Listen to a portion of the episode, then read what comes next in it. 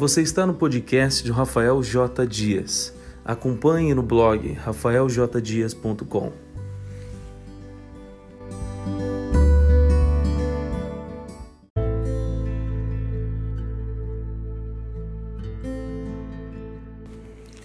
Ouça agora mais uma aula sobre dispensacionalismo, gravada na Igreja Evangélica Assembleia de Deus Ministério de Santos, na congregação de Vila Fátima São Vicente.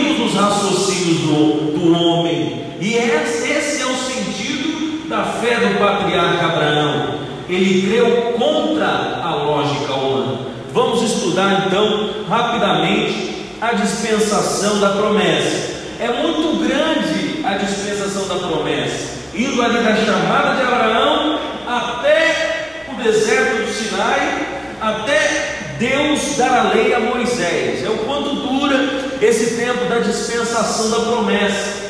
Por isso eu tive que dividir em duas lições.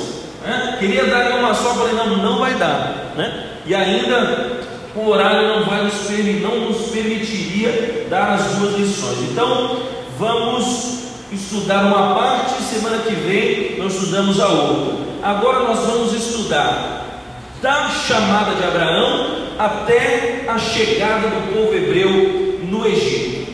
Após a dispersão dos homens sobre a face da terra, depois ali da confusão das línguas, como nós vimos na semana passada, na dispensação do governo humano, o Senhor volta seus olhos para o homem de fé, prometendo-lhe contra a esperança a paternidade de um povo e um território específico que teria Deus como seu governo. A dispensação da promessa, ela teve início com a aliança de Deus com Abraão, cerca de 1963 anos antes de Cristo, 427 anos depois do dilúvio. Sua duração da dispensação da promessa durou 430 anos. Eu vou precisar agora ali, tá certo. Essa dispensação é também chamada por alguns eruditos como a dispensação patriarcal. Por meio dela, Abraão e seus descendentes vieram a ser herdeiros da promessa. A dispensação da promessa se estende desde Gênesis 2, versículo 1, até Êxodo 19, versículo 8, e era exclusivamente israelita, como nós dissemos na semana passada quando Deus dispersou os homens sobre a face da terra, pela confusão das línguas, cada um se uniu à sua própria língua, ao seu próprio povo, ao seu próprio governo.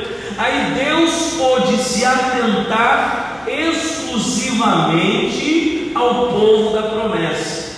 Só que, se nós olharmos, como nós vamos ver, para a família de Abraão, se nós olharmos para o pai de Abraão, se nós olharmos para os irmãos de Abraão, se nós olharmos para a vida de Abraão, nós nunca escolheríamos ele para nada. Nós nunca escolheríamos ele para nada.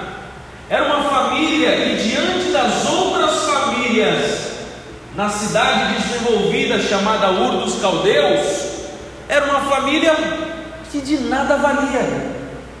Uma, uma família que não se desenvolveria, que estava prestes a ser exterminada, estava prestes a ter os seus últimos descendentes e ó, acabar ali mesmo. Mas Deus não é um Deus de lógica humana. É isso que nos ensina a dispensação da promessa. A dispensação por meio de provar Israel somente terminou com a libertação do povo do Egito e o estabelecimento e aceitação da lei de Deus no Sinai. Ponto de partida. Toda dispensação ela tem um ponto de partida. A dispensação da promessa tem como ponto de partida a escolha de Deus. Oh meu Deus, como Deus escolhe diferente de nós. A escolha do que, pastor? Primeiro, a escolha de um povo. E depois, a escolha de um território. Por quê? Porque Deus ele queria uma nação para governar. E o que é nação? Nação ela é a junção de um povo, de um território e de um governo. Você precisa decorar isso. Decora comigo, vamos lá, repete comigo. Nação é a união de um povo, de um território e de um governo. A família de Abraão não tinha nada disso, não tinha nem povo, não tinha nem lugar para ficar, muito menos para governar. Mas Abraão ele cria num Deus todo-poderoso, que era o governo da sua vida. Ainda que seus pais, seus irmãos não quisessem adorar e servir esse Deus, ele sozinho, na sua casa, com a sua família, servia ao Deus Criador dos céus e da terra. Um grande povo só poderia começar com um grande homem da descendência dos semitas e dos hebreus. Gênesis capítulo 9, versículo 21 diz que Sem foi o pai de todos os filhos de Éder, ou seja, dos hebreus. Gênesis capítulo 14, versículo 13. Quem pode ler também? Que Abraão ele é chamado de hebreu, ou seja, da descendência dos filhos de Sem. Quem pode ler? Gênesis capítulo 14, versículo 13, vamos. Então veio um que espera e contou a Abraão o hebreu. Ele habitava junto dos carvalhais de Mamre, o amorreu, irmão de Escol e irmão de Ané. Eles eram confederados de Abraão. Havia um hebreu no meio deles, mas a gente vai chegar lá. Ele não tinha terra, ele era confederado, ou seja, vivia de favor num, num acordo de paz. Confederação é isso, um acordo de paz entre famílias, entre grupos, para que você pode, possa viver harmonicamente. Então ele era hebreu. Abraão, antes de ter seu nome mudado por Deus para Abraão, residia seu pai em uma cidade idólatra chamada Ur dos Caldeus. Abraão era filho de Terá, irmão de Naor e Arã. Ou seja, Terá, pai de Abraão, teve três filhos: Abraão, Naor e Arã. Arã, ele é pai de Ló. Segundo a palavra, Arã até então era o único filho que tinha dado netos a Terá. Vamos ver? Gênesis capítulo 11, versículo 28. Diz a palavra de Deus. E essas são, 27 e 28. E essas são as gerações de Terá. Terá gerou Abrão, a Naor e Arã, três filhos. E Arã gerou a Ló. Terá, ele tinha um único neto, que chamava Ló. Algo muito triste aconteceu na família de Terá, na família de Abraão. O que? Um pai, em sua velhice, naquele tempo não era natural perder um filho. Os filhos enterravam seus pais com grandes tempos de vida. O pai que perdia um filho, uma descendência na sua família, ele era envergonhado, ele era motivo de chacota, compaixão das pessoas, desprezo, acabou para ele.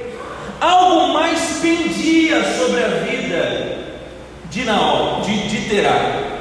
Abraão e Naor não tinham filhos. E para piorar, a palavra vai dizer que Abraão tinha uma mulher que era estéril. Acabou. Não tem mais como essa família sobreviver. Ele tinha um único neto e não teria mais neto nenhum. Até então Naor não deu qualquer indicação de dar filhos ao seu pai. Arã, pela métrica bíblia, bíblica, pastor, o que é métrica bíblica? A Bíblia diz assim: que gerou Abrão, Naor e Arã. Na sequência, Arã é o mais novo. Se o mais novo foi o único os mais velhos estavam casados há mais tempo e ainda não tinham dado netos para ele, acabou a história.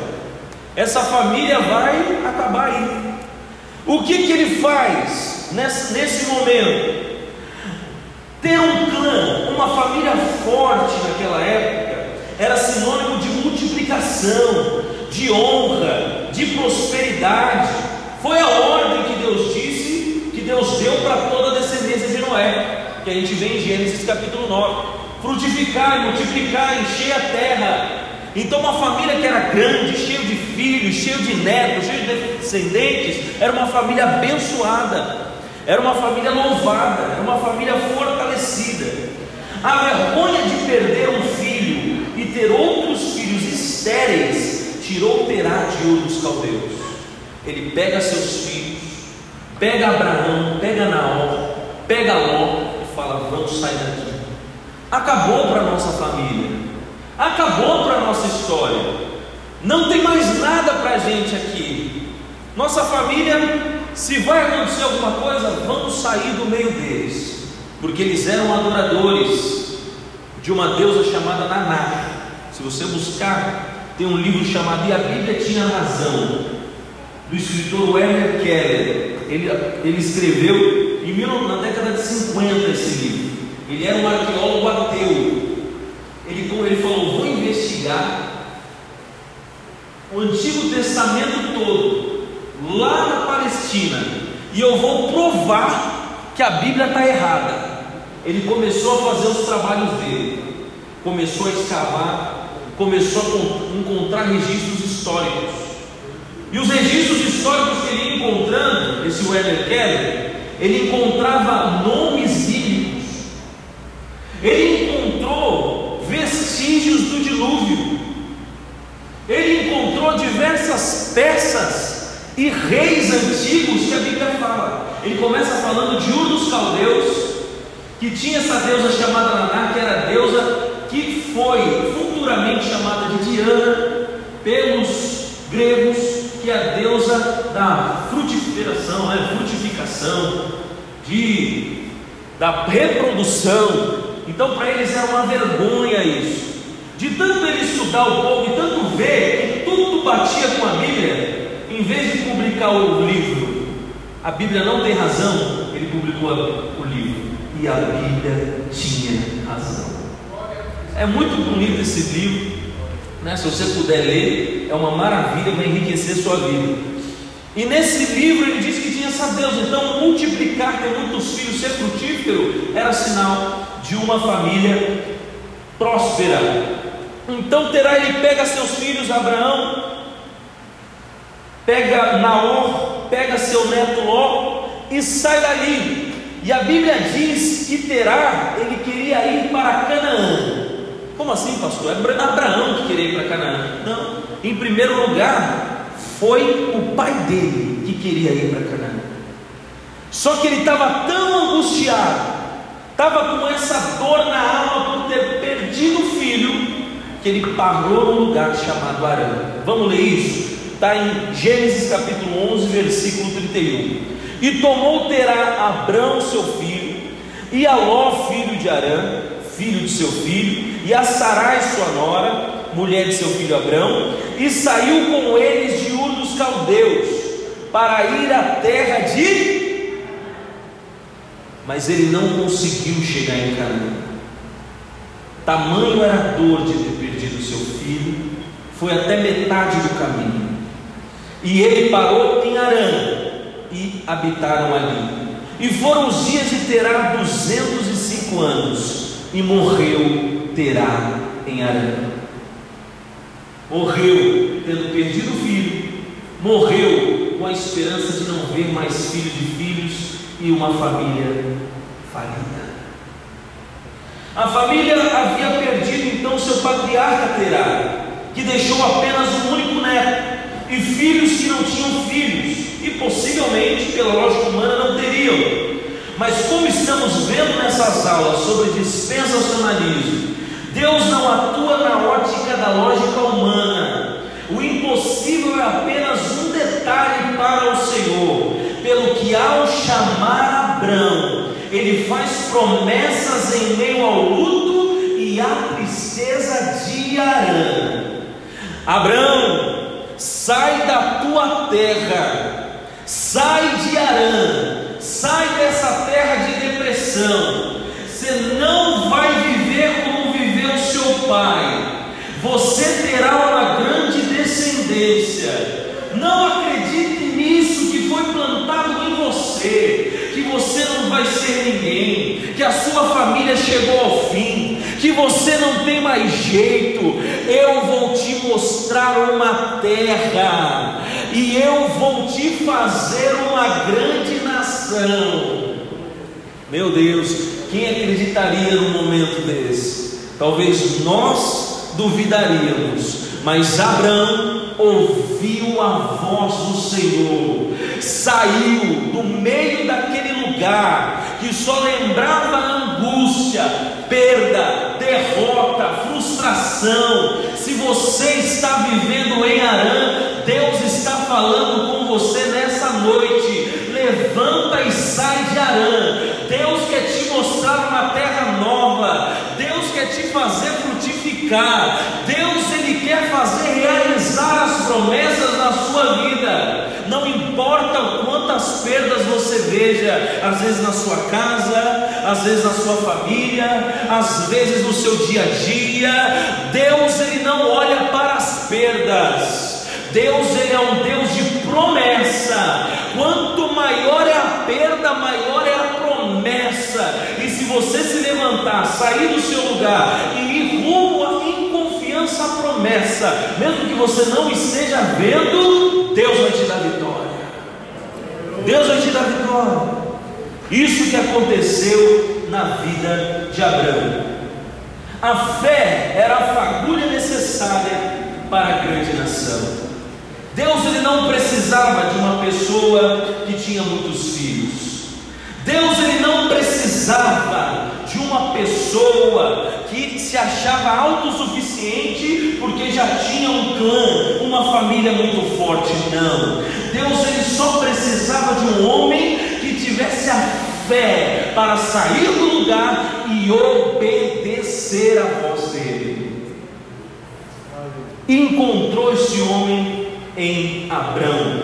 Após Deus dar um grande livramento à vida de Ló por meio da liderança e garra de Abrão na guerra dos cinco reis, Abrão ceou com Melquisedeque, pão e vinho, e nele encontrou um sacerdote do, do Deus Altíssimo, que, o, que abençoou Abrão, e ainda na dispensação da promessa, quando não havia lei, deu-lhe o dízimo de tudo. Melquisedeque reconheceu algo diferente na vida de Abraão. Quem tem promessa, reluz, resplandece. Quem, deu promessa, quem tem promessa, com pouco faz muito. Quem tem promessa recebe uma fé tal sobre a vida que se exercitar lá, Deus ele quer te ensinar a tirar a água da pedra. É para isso é crente, irmão. Ah, pastor, não dá. Ah, eu não consigo. Ah, esse mês vai ser complicado. Fala em nome de Jesus, Deus vai mover o céu. Em nome de Jesus, Deus vai abrir as portas. Em nome de Jesus, Deus vai fazer alguma coisa. A sua fé tira água de pedra. Tenha essa fé, querido. Essa fé. Deus se agrada de quem tem a fé inabalável. Melquisedeque reconheceu algo diferente na vida de Abraão, pelo que não era comum uma vitória em uma guerra por um homem hebreu, que não era homem de guerra, com 318 servos, fossem libertar logo de uma guerra com cinco reis. Imagina, Abraão, Abraão estava ali confederado, não tinha nem terra, estava ali por um acordo feito com as outras famílias que ele vivia. Eu fico aqui, você fica ali, tá bom, ninguém mexe com ninguém, tudo certo. Não era dele, era algo que se ah, deveria haver uma disputa para quem ia liderar o local. Uma confederação não tem um líder maior ou menor, todo mundo cuida do lugar. Então, ele ganhou essa guerra e libertou Ló. Melquisedeque viu. Quem tem promessa é visível. Quem tem essa fé é notável. Seja uma pessoa notável pela fé. Seja uma pessoa notável pela promessa. Novamente o Senhor se apresenta a Abraão e lhe promete um filho. Em Gênesis 15, versículo 1 a 7. Promete um grande clã, um grande povo, gerações, pelo que Abraão não tinha terra, vivia uma confederação no meio de outras famílias, pelo que Deus faz aliança da possessão com Abraão, predizendo a escravidão no Egito e o juízo que sobreviria sobre aquela nação ao fim da dispensação com a libertação. E ainda prometeu que, que subsistiria a todos os ataques dos descendentes de Canaã que viriam do deserto. Quem pode ler aí? Gênesis capítulo 15, versículo 13 a 16 e depois versículo 18 a 21. Quem pode ler? Então disse Abraão: Abraão, saibas descer, de, saibas descer e peregrina será a tua semente em terra, que não é sua, e servi-los-ão e afligi-los-ão quatrocentos anos. Mas também eu julgarei a gente ao qual servirão e depois sairão com um grande fazenda. Deus ele está falando para Abraão que eu vou te dar uma descendência, você vai ser frutífero, farei de ti uma grande nação. Mas, meu irmão, a promessa não anula os obstáculos, a promessa não anula as dificuldades, a promessa não anula aquilo que nós temos que passar para aprender. Abraão, Deus ele promete a Abraão e faz a mesma promessa três vezes, em anos diferentes. A primeira vez que promete a Abraão, ele tem 75 anos saindo de Arã. A última vez que Deus promete a Abraão, ele está com, com 99 anos de idade. 25 anos para se cumprir a promessa. E às vezes nós murmuramos do Senhor, e às vezes nós deixamos os caminhos do Senhor por aquilo que Deus nos disse semana passada, por aquilo que Deus nos prometeu o ano passado, por aquilo que Deus falou que ia fazer né? no mês passado. Repita comigo: fidelidade é a confirmação daquilo que você disse o ano passado com o comportamento que você tem hoje. Isso é fidelidade. Explica direito, pastor. Fidelidade é aquilo que você falou e você tem que manter todo dia e se manter naquilo que você falou. Quando você faz um pacto de casamento, você promete ser fiel, fala naquele dia. Até então você está cumprindo, cumprindo, cumprindo, cumprindo, cumprindo, até o presente momento. Isso é fidelidade. Deus é fiel em todo o tempo. Jesus é o mesmo ontem, hoje e será eternamente. Mas nós somos provados todos os dias na nossa fidelidade.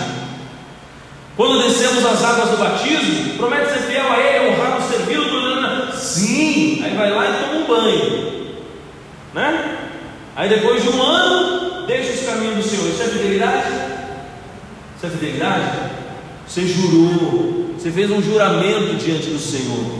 E às vezes nós questionamos por que as promessas demoram na nossa vida. Olha para trás, vê se a gente está se mantendo fiel, começando de mim. Às vezes nós precisamos examinar melhor a nós mesmos.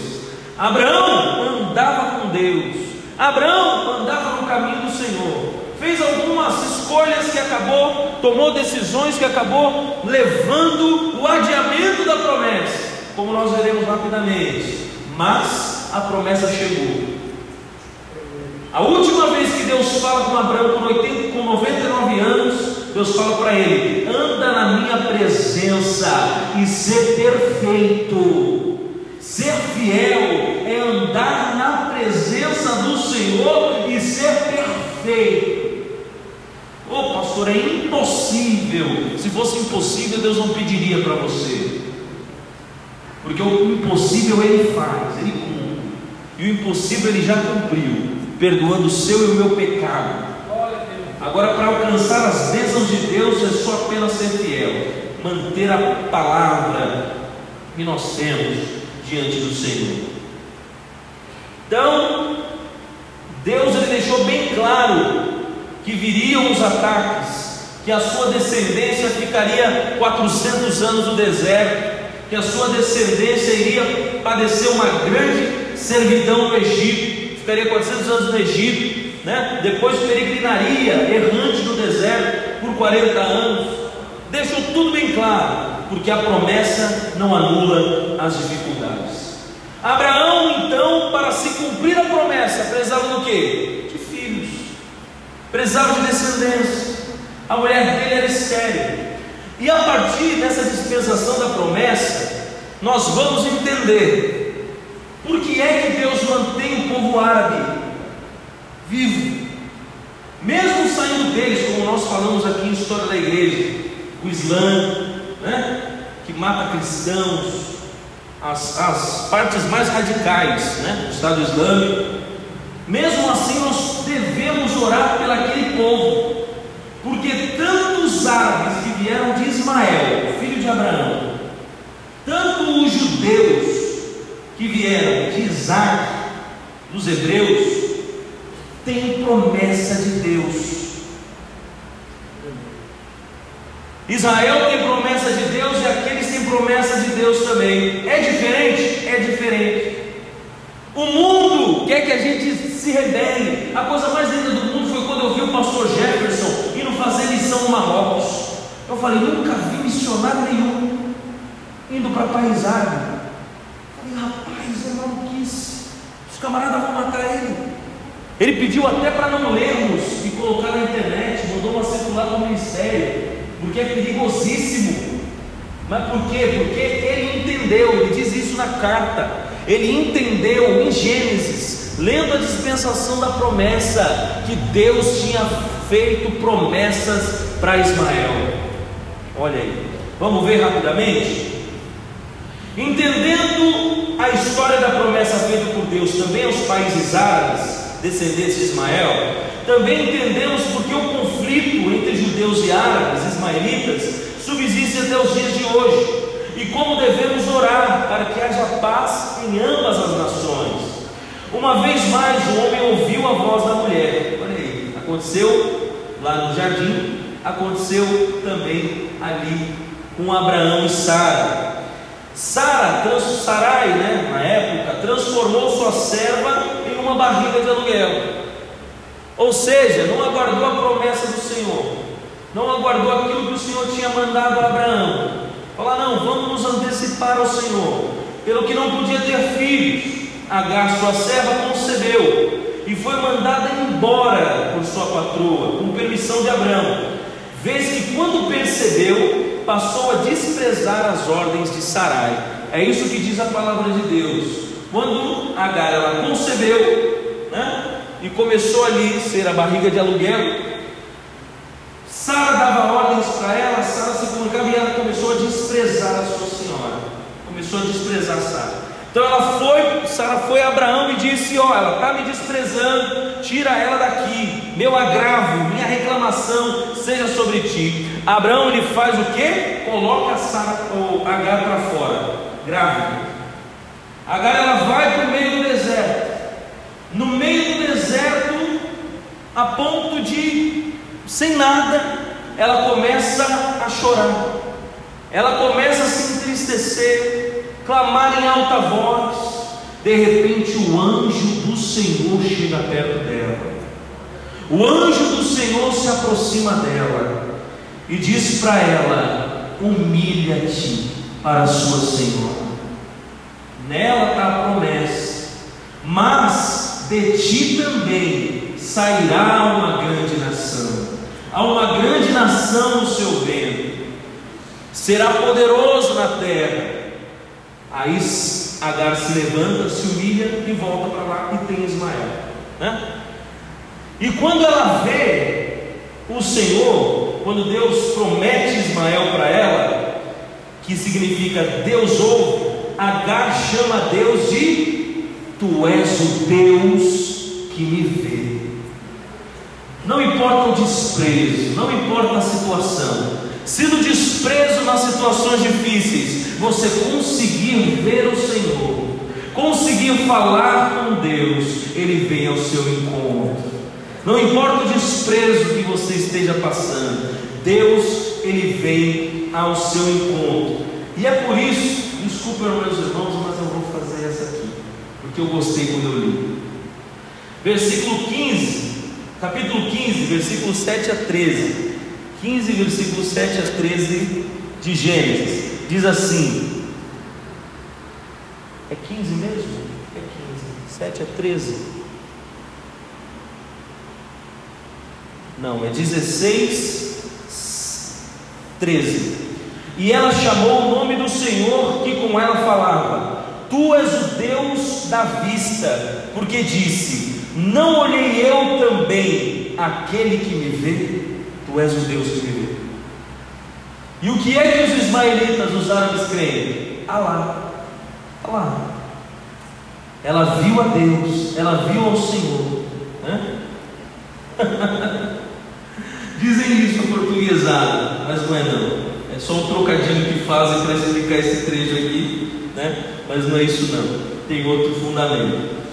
Mas Agar chamou Deus de Deus que me vê, porque Deus vê, mesmo no meio do desprezo, mesmo no meio da situação, Deus vê aquele que está ali, peregrinando clamando, chorando na sua presença. Abraão tinha 75 anos quando saiu da sua parentela, e já tinha 99 anos quando Deus, pela terceira vez, reafirmou que a, que a promessa viria, e mudou seu nome para Abraão e sua mulher para Sara, e prometeu novamente o filho da promessa. Disse que o filho da promessa estava chegando e o nome dele seria Isaac, abençoando a ambos os filhos de Abraão. A bênção foi para os dois. Leia aí para mim, por gentileza, Gênesis capítulo 17, versículo 19 a 21. Gênesis capítulo 17, versículo 19 a 21. Quem pode ler? Leva lá aqui. Corre. Gênesis capítulo 17, versículo 19 a 21. Deus me respondeu: De fato, Sara tua mulher te dará um filho e lhe chamarás Isaac. Estabelecerei com ele a minha aliança, aliança perpétua para a sua descendência. Versículo 20 também. Quanto a Ismael, eu te ouvi abençoar, eu, eu ouvi abençoá-lo e falá-lo e fecundo e o multiplicarei extraordinariamente, gerando doze príncipes, dele farei uma grande nação. Por quê? Porque são descendência de Abraão. Os dois tiveram essa promessa. Quando nós orarmos pela paz em Israel, devemos orar pela paz em todos aqueles países vizinhos, porque são todos da mesma família, descendentes do pai da fé, de Abraão. Visitou o Senhor então a Sara, como tinha dito, e cumpriu a sua promessa, e puseram o nome do menino de Isaac. Ao crescer o menino, Sara viu que Ismael zombava de Isaac, e mandou-o embora da terra junto com sua mãe Agar. Porém, Deus reiterou sua promessa a Agar, ouvindo o choro do menino no deserto. Mais uma vez, quando Ismael já tinha mais ou menos uns 13 anos, a promessa veio, o filho da promessa. E os meninos brincando, Ismael mais forte, maior, começava a zombar de Isaac. Sara não gostou, mandou expulsar os dois. Abraão resistiu, pensou no seu filho, não vou jogar meu filho. Deus ele fala para Abraão: Abraão, acalma seu coração, deixa acontecer desse jeito, né? separa, porque ia acontecer, Deus precisava do povo de Israel, dele, dele surgir, dele crescer, dele se multiplicar, apenas na descendência da promessa de Isaac. Então Deus, ele cumpriu a promessa a Agar, protegendo ela e seu filho da morte. Abraão, a Bíblia diz, que dispensou Agar e Ismael com apenas um odre de água e pão para atravessar um deserto inteiro. Não deu, acabou rápido. Ela olha para o menino, o menino com sede, morrendo de sede, o menino já desfalecendo. Então ela se afasta do seu filho, deixa seu filho longe. A Bíblia diz que há um tiro de arco, e ela fica de longe e chora para não ver o seu filho morrer. O anjo do Senhor novamente chega para ela e diz: Calma, Agar. Deus ouviu o choro do menino. Deus ele ouve o choro. Deus ele não resiste a alguém que chora, que se quebranta. Né? Deus ouviu o choro do menino e há nele uma grande promessa, porque é descendência de Abraão. Né? E ali Deus abre os olhos dela e ela vê uma corrente de água, enche o odre e dá água para o menino. E ela consegue chegar no Egito, onde surgiu ali o povo ismaelita.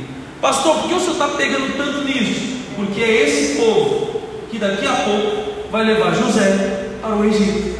Olha, pastor, é verdade, é verdade.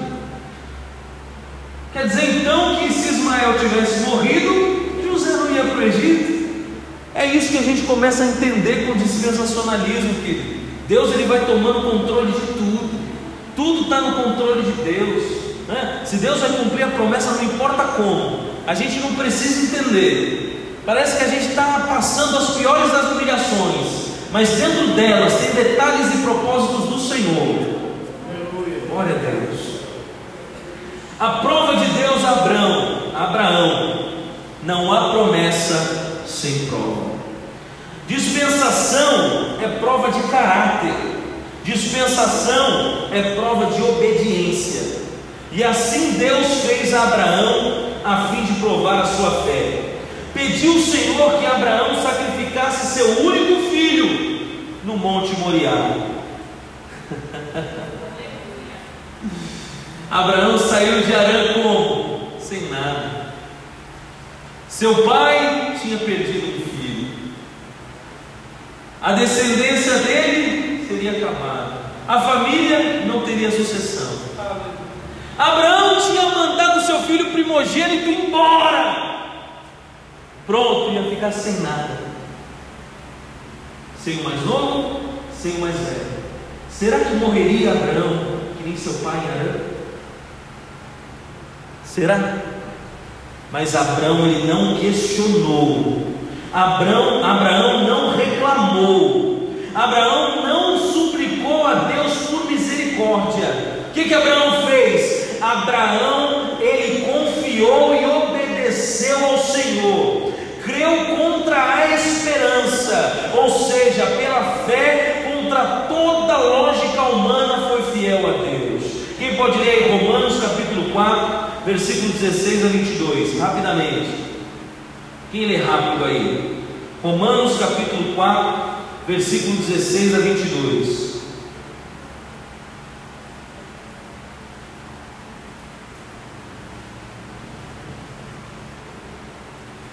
Portanto, é pela fé, para que seja segundo a graça, a fim de que a promessa seja firme a toda a posteridade não somente que é da lei, mas também a que é da fé de Abraão, o qual é pai de todos nós.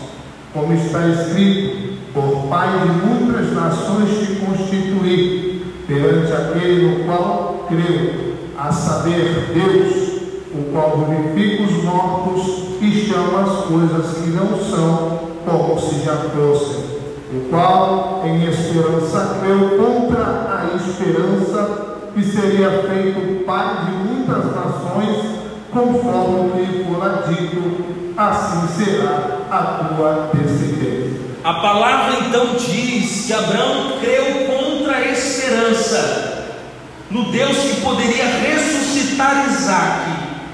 Mesmo ali, no momento, Deus cumpriria a promessa de qualquer jeito. Por isso, a promessa poderia ser cumprida de qualquer jeito com obediência, que Jesus, falando com os fariseus e os escribas, ele disse para eles, lá no Novo Testamento, Deus ele podia destas pedras suscitar filhos a Abraão, porque Abraão tinha fé, vocês não têm.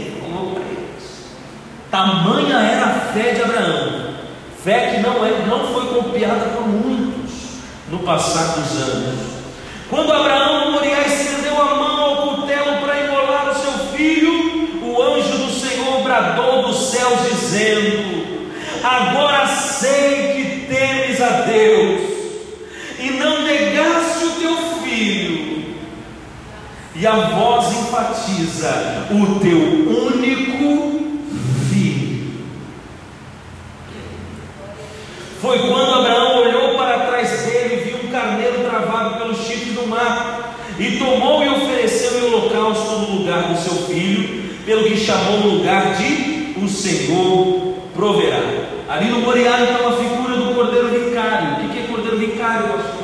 Cordeiro vicário é o cordeiro de substituição, que morreu em nosso lugar, que morre no lugar de alguém.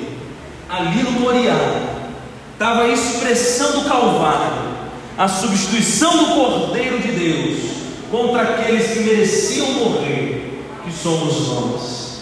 No Moriá estava a representação do Cordeiro substitutivo. Por esse ato, o Senhor confirmou pela última vez as promessas feitas pela multiplicação. Peraí, mais uma vez? Quatro vezes. Começou 25 anos atrás. Depois o menino já estava grandinho e teve que confirmar de novo. Deus ele nunca vai deixar de provar sua fé, querido. Poxa, parece que a promessa se cumpriu. A porta se abriu, o emprego chegou, mas agora eu estou numa dificuldade financeira. A promessa não exclui a sua prova, a sua fé. Você tem que manter a posição, você tem que manter a postura diante de Deus. Tem que manter, eu vou continuar, eu vou caminhar, eu vou continuar crente. Mas não tenho nada, mas vou continuar crente. Porque se vier a promessa e você já e vem a prova e você desistir, querido, você não merece a promessa.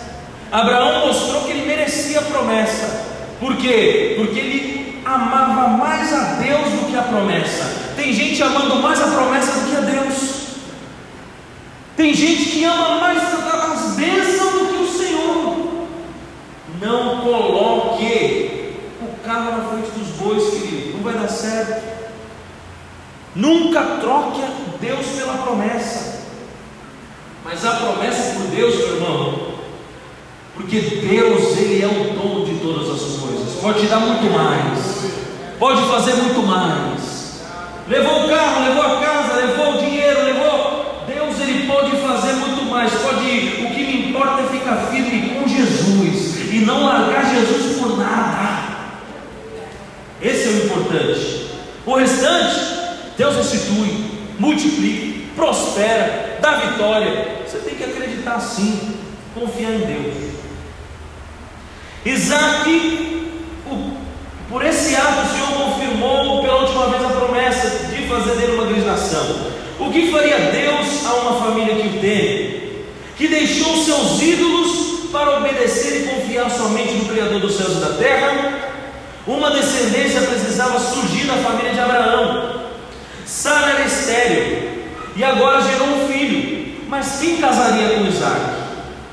Se era da descendência de Abraão, se era da família dele que queria ser uma nação, iria Isaac se misturar com mulheres estranhas? Iria Isaac se misturar com povos estranhos? Não. Deus ele queria da família de Abraão, da parentela de Abraão, naquilo que Terá achou, o pai de Abraão achou que não teria mais jeito. Olha o que Deus fez. Depois do Moriá, depois que desce no Moriá, depois que Abraão demonstrou a sua fé, veio uma notícia. Hum, Gênesis capítulo 22, versículo 23, quem pode ler? Betuel gerou Rebeca. Esse filho- Antes ainda, Gênesis 22, versículo de número 20 a 23. E sucedeu depois dessas coisas que anunciaram a Abraão, dizendo: Eis que também Milca deu filhos a Naor, irmão. Oh meu Deus! Buz, o seu primogênito, e Buz, seu irmão, e Quemuel, pai de Arã, e Quesed e Asa, e Pildas, e Gidifar, Lá, e Betuel, e gerou Betuel, Rebeca, e Betuel gerou Rebeca, esses oito, esses oito deu Milca, Naor, irmão de Abraão. Quando Abraão desceu do Monte Moriá, ele recebeu essa notícia. Sabe Naó, seu irmão, seu irmão do meio? Não foi só Sara que teve filhos, não. Não foi só Sara que Deus abriu o ventre, não. Deus deu filhos ao seu irmão Naó, e ele teve vários filhos para a descendência, e nela estava Rebeca, que iria casar com Isaac. E ali a promessa se cumpriria na vida de Abraão e de da sua família. Os filhos de Isaac e de Jacó, os filhos da promessa. Isaac casou-se com Rebeca, tiveram dois filhos, Jacó e Esaú. Jacó, mesmo tendo enganado seu pai e seu irmão, recebeu a bênção da sucessão da promessa de Deus, feita a seu pai. Jacó fugiu da ira de seu irmão e foi mandado por sua mãe para Arã, onde habitavam seus parentes. Ali trabalhou 14 anos para Labão, seu tio, tendo-lhe prometido casamento com Raquel. E Arã, eu inverti ou não? Com Rebeca. É, eu inverti. Não, não, não, Jacó, Raquel, tá certo. Eu já estou falando de Jacó, tá certo. E lhe prometido casamento com Raquel. Jacó casou com Raquel. Em Arã, Deus deu os filhos a Jacó, que são as tribos de Israel, as tribos da promessa. Rubem, Simeão, Levi, Judá, Dan, Naftali, Gad, Azer, Issacar, Zebulon, José e Benjamim. Dez deles formariam de Israel. Depois, Levi, como nós vamos ver um pouquinho mais à frente, em outro culto, em outro culto de ensino. Levi não herdou terra, né? porque é dos levitas, dos sacerdotes, não podiam ter terra. José também não herdou terra, né? mas quem herdou no lugar dos dois foram os filhos de José, Manassés e Efraim, doze tribos de Israel. E no Egito eles se tornariam uma grande nação, ainda que debaixo de grande e dura servidão. Isso está em Gênesis capítulos 27 e 28. Corri bastante aqui para chegar em José, levado ao Egito e li- livrando as tribos de Israel da morte pela fome. Deus estava no controle das coisas. Não deixaria a sucessão, o povo de Israel, a nação prometida, morrer. José, o jovem sonhador, foi levado cativo ao Egito, vendido por seus irmãos, por inveja aos ismaelitas, descendentes de Abraão. Olha aí, era necessário. Se Abraão não tivesse colocado Agar e Ismael para o deserto, não teriam chegado ao Egito. E se não tivessem chegado ao Egito, não haveria dado, surgido a tribo dos ismaelitas, povo dos ismaelitas, que peregrinando por ali, Judá teve uma ideia, na inveja, contra seu irmão José. Tinham jogado José numa cova, Rubem e os outros queriam matá-lo. Judá, compadecido, fala: para quê? Vamos sujar nossas mãos com sangue. Judá sempre com um coração bom. Para que sujar nossas mãos? Vamos, vamos vender para o Egito. Está vindo ali os ismaelitas, nossos primos. Leva para ele lá. Leva ele para fazer um resort lá no Egito, né? Para fazer e leva, vendem seu irmão para o Egito. No Egito, José virou criado na casa de Potifar. Foi acusado falsamente pela mulher de Potifar e lançado numa prisão. Mas ali na prisão ainda estava a promessa. Pastor, estou sofrendo, estou sofrendo, querido. Pode estar na prisão, pode estar na aflição, pode estar na sarjeta, pode estar em qualquer lugar. Se ainda existir a promessa, só vai depender da sua fé, só vai depender da sua postura para Deus tirar da situação. Foi acusado falsamente de atacar a mulher de Potifar e foi jogado na prisão. Mas ainda ali estava a promessa. Quem pode ler rapidamente Gênesis 39, versículos 21 a 23? Gênesis 39, versículos 21 a 23.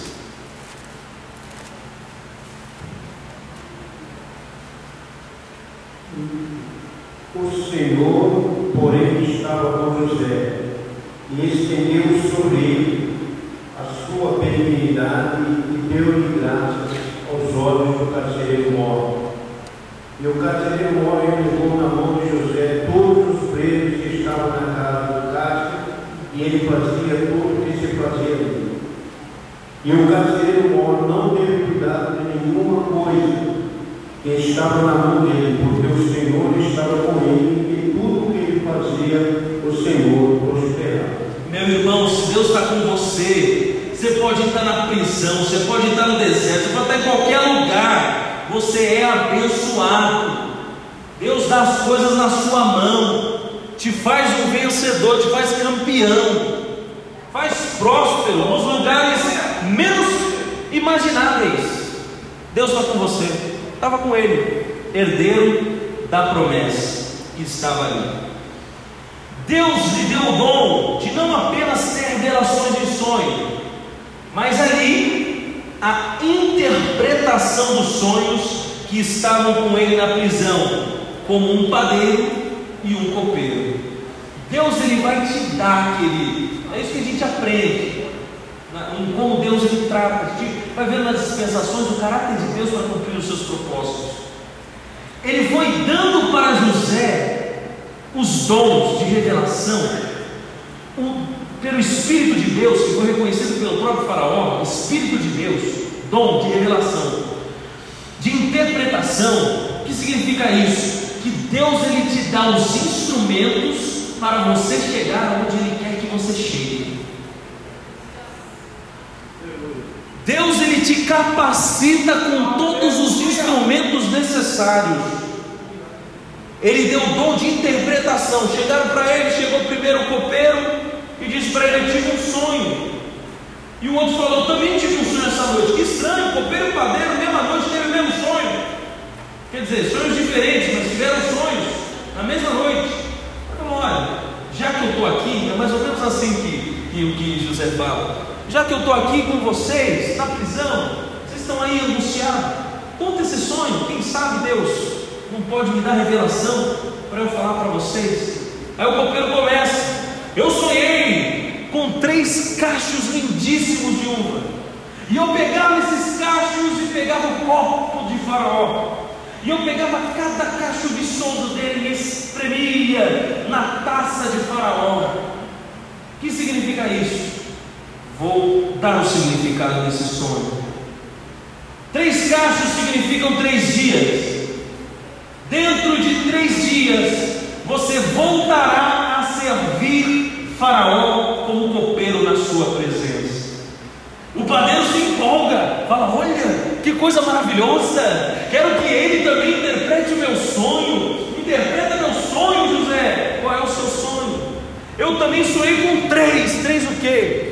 três cestos, um em cima do outro, cheio de coisas maravilhosas, os manjares de Faraó estavam naqueles cestos. E o que acontecia depois? E várias aves do céu chegavam no último cesto que estava lá em cima e comiam daquelas, daqueles manjares que estavam naquele cesto. Qual é a interpretação desse sonho? Deve ser muito maravilhoso. E aí, José, conta ou não conta interpretação, hein? É o seguinte: os três cestos também são três dias. Opa, é igual. Já está igual. Três cestos, três dias. Mas é o seguinte: as aves do céu comendo do cesto significa que você vai ser morto e vão as aves vão comer a sua carne. Para o copeiro ele diz: Lembra-te de mim quando voltar lá, hein? Mas para o padeiro, passa para outro. Eu quero que o copeiro lembre de mim, mas o padeiro sai fora. Então, o copeiro não lembrou. A palavra diz que o copeiro não lembrou.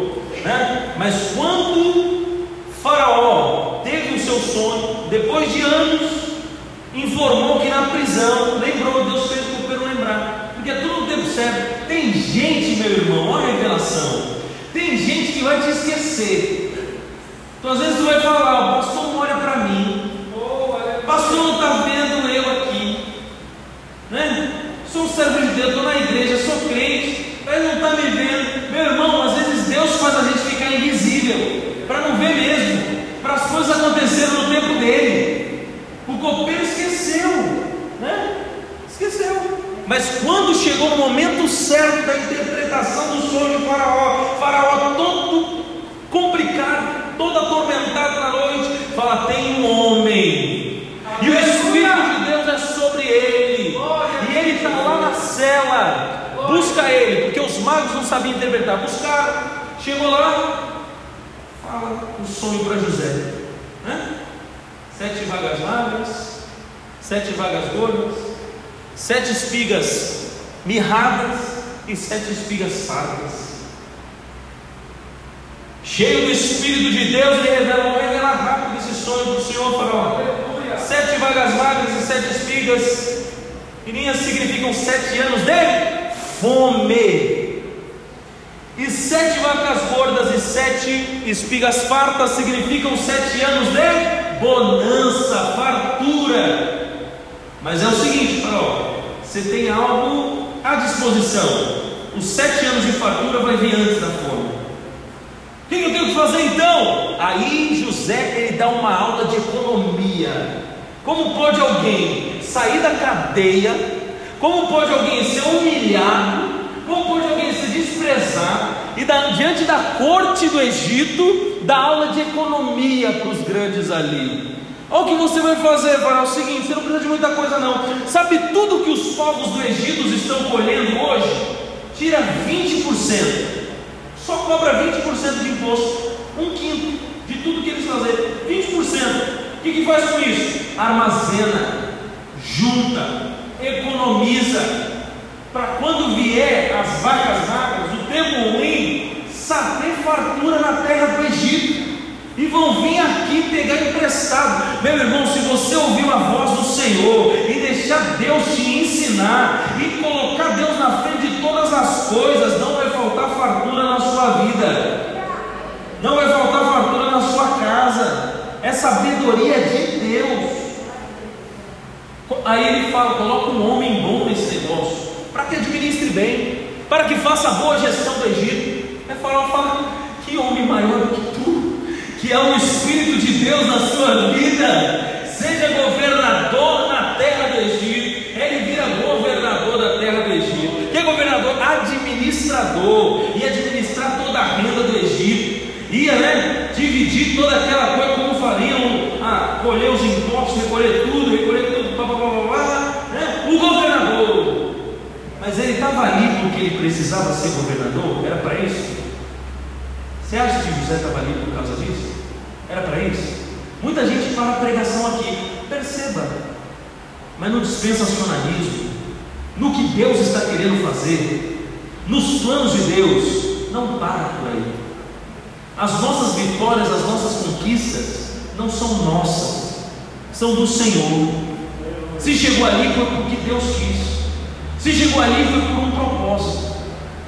José está lá na frente da multidão, o tempo de seca chegou.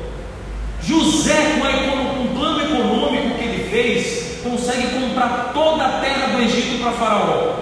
Como? O pessoal vinha comprar o dinheiro, gastava todo o dinheiro, ia para lá, terra seca, acabava o dinheiro, voltava para comprar mais comida.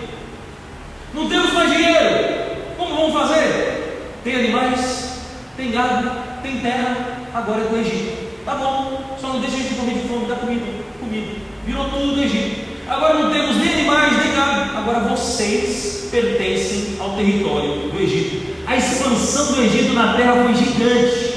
Ele adquiriu todas as terras perto do Egito para Faraó, por um plano econômico. Olha aí, quem tem sabedoria de Deus, do alto, do céu, as coisas funcionam bem, funcionam direito. Né? Então, ele está ali servindo os povos, vindo para. Daqui a pouco ele vê um grupo de hebreu vindo lá. Um grupo de hebreu vindo na sua direção. Olha para aqueles moços, eles não lhe reconheceram, mas ele reconheceu eles.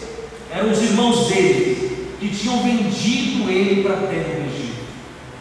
Só que José não estava com raiz nenhuma de amargura. Só que ele não se revelou no momento. Da onde vocês vêm? Da terra de Canaã. Só tem vocês? Não, tem um irmão nosso que ainda ficou lá. O nome dele é Benjamim.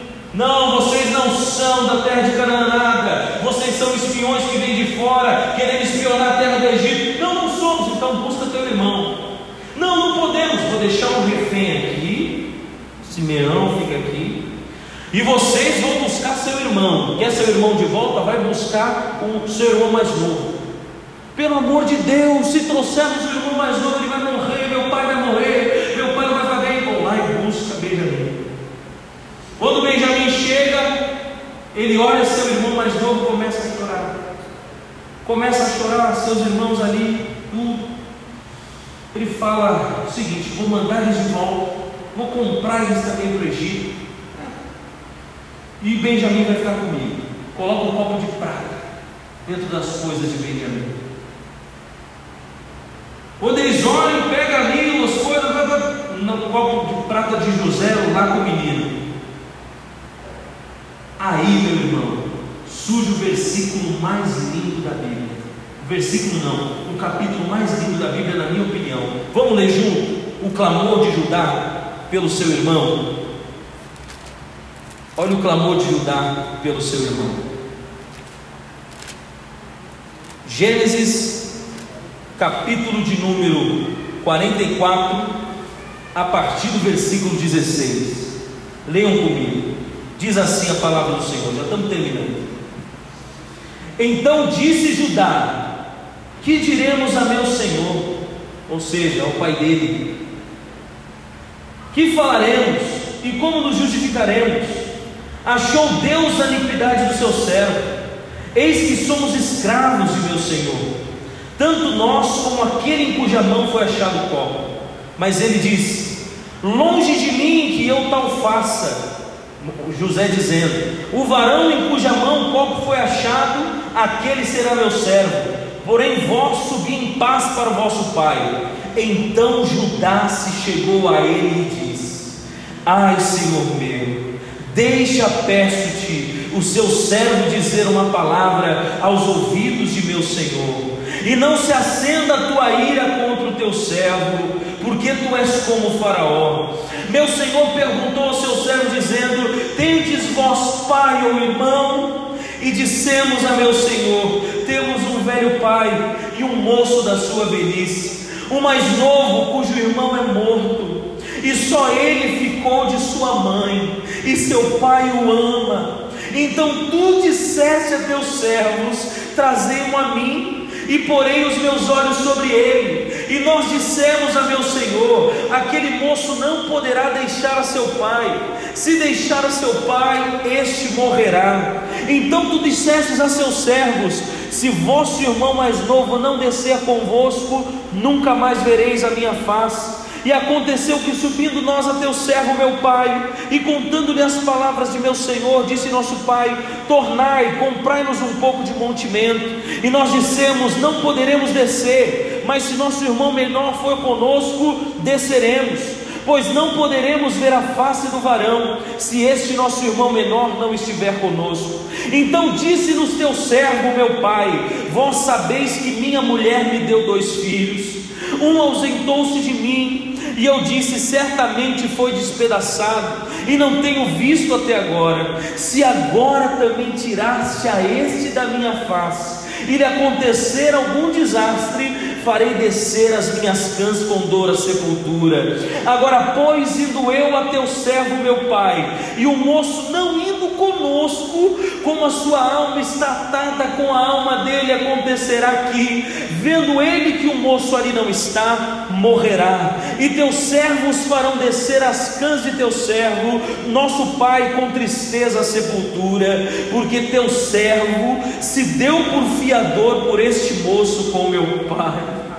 Judá ele falou: Eu vou trazer, nem que eu tenha que ficar lá, eu vou trazer meu irmão de volta. Olha o que Judá diz: Se não te tornar, eu serei culpado a meu pai todos os dias. Versículo 33, idade do Senhor Jesus Cristo quando se entregou em nosso lugar. Olha o que Judá diz: Agora, pois, fique teu servo em lugar desse moço, por escravo de meu senhor, e que suba esse moço com seus irmãos, porque como subirei eu ao meu pai, se o moço não for comigo, para que não veja eu o mal que sobrevirá ao meu pai.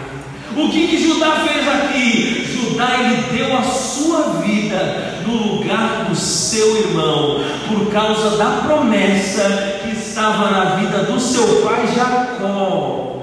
Israel não podia morrer ainda, as promessas todas tinham que ser cumpridas. Se o meu irmão não subir, meu pai vai morrer. Oh, aleluia! Jacó vai morrer. Quando, quando José ouve a súplica do seu irmão Judá, Judá se entregando no lugar, dando a sua própria vida pela promessa. O leão da tribo de Judá. Por isso que quando, é, quando Jacó dá a promessa para os filhos, fala que Judá é leãozinho. Judá, você é leãozinho. né? O cetro está sobre a sua mão, até que venha Siló, até que venha o Rei dos Reis e Senhor dos Senhores, o leão da tribo de Judá, que o cetro está na mão dele, porque é possível, porque é dele a disposição de dar a vida no lugar de seus irmãos. Ninguém tem maior amor do que aquele que dá sua vida no lugar da vida de seus amigos. Judá. Quando José ouve isso, ele cai em choro, cai em semblante e diz para os seus irmãos né, quem ele é, se revela, né, e ele consegue entender por que ele estava ali. Ele não estava ali para ser governador, ele não estava ali para ser o bambambam, bam, bam, top. Todo mundo acha que promessa é isso, é ser melhor que os outros, não. Ele soube que ele estava ali pela promessa para o povo de Israel não morrer de fome e para que as promessas de Deus se cumprissem na vida de seu povo. Fique de pé em nome de Jesus. José trouxe todos os seus irmãos e seu pai para o Egito, sendo que habitaram na terra de Gósen, perto onde hoje é Alexandria. Ali faleceu Jacó, deixando a promessa aos seus filhos de retornarem a Canaã, terra prometida. E José, ao falecer, pediu que seus ossos fossem levados para a terra prometida.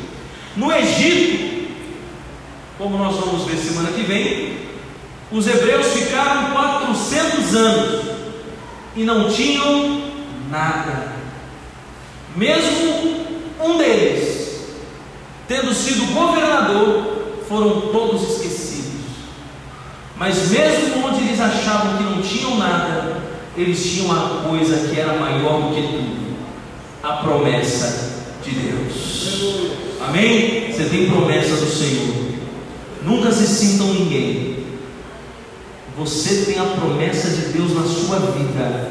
E as promessas de Deus, se você mantiver a direção, a humildade, a consciência que a promessa ela vem para servir, é isso que me mostra.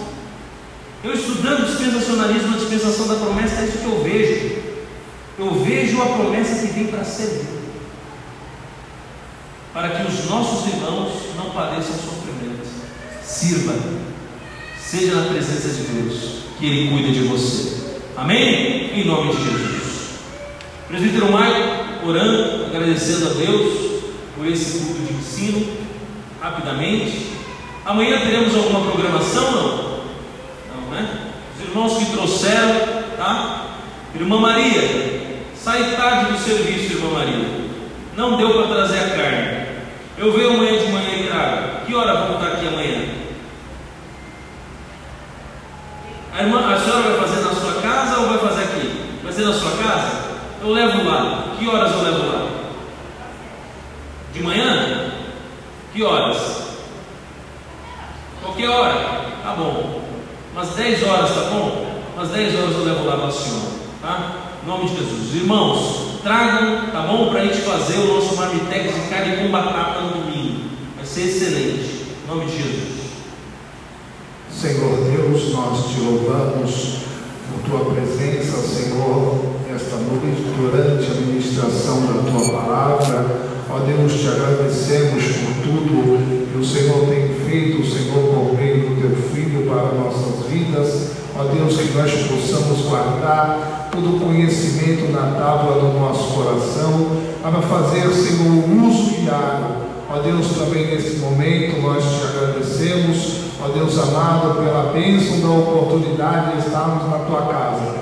Abençoa as nossas irmãs que vão ensaiar e os demais, Senhor, que se retornarão para os seus lares, leva-os em segurança. E se não voltar nessa noite, nos conceda, Senhor, uma noite de um descanso reparador. Assim nós oramos e agradecemos ao Senhor, em nome de Jesus. Levanta sua mão juntamente com a minha, que o amor de Deus, a graça do nosso Senhor e Salvador Jesus Cristo e as nossas consolações do Espírito Santo seja com toda essa igreja querida e maravilhosa de Jesus. E todos digam. E todos digam. Tem doce lá na frente, hein? E todos digam. Abraça o seu irmão. Amendoim faz bem para a saúde, queridos. Faz bem, né? Amendoim é bom. Como é oleogenose, é grão, né? Faz bem para o cérebro. Tem magnésio.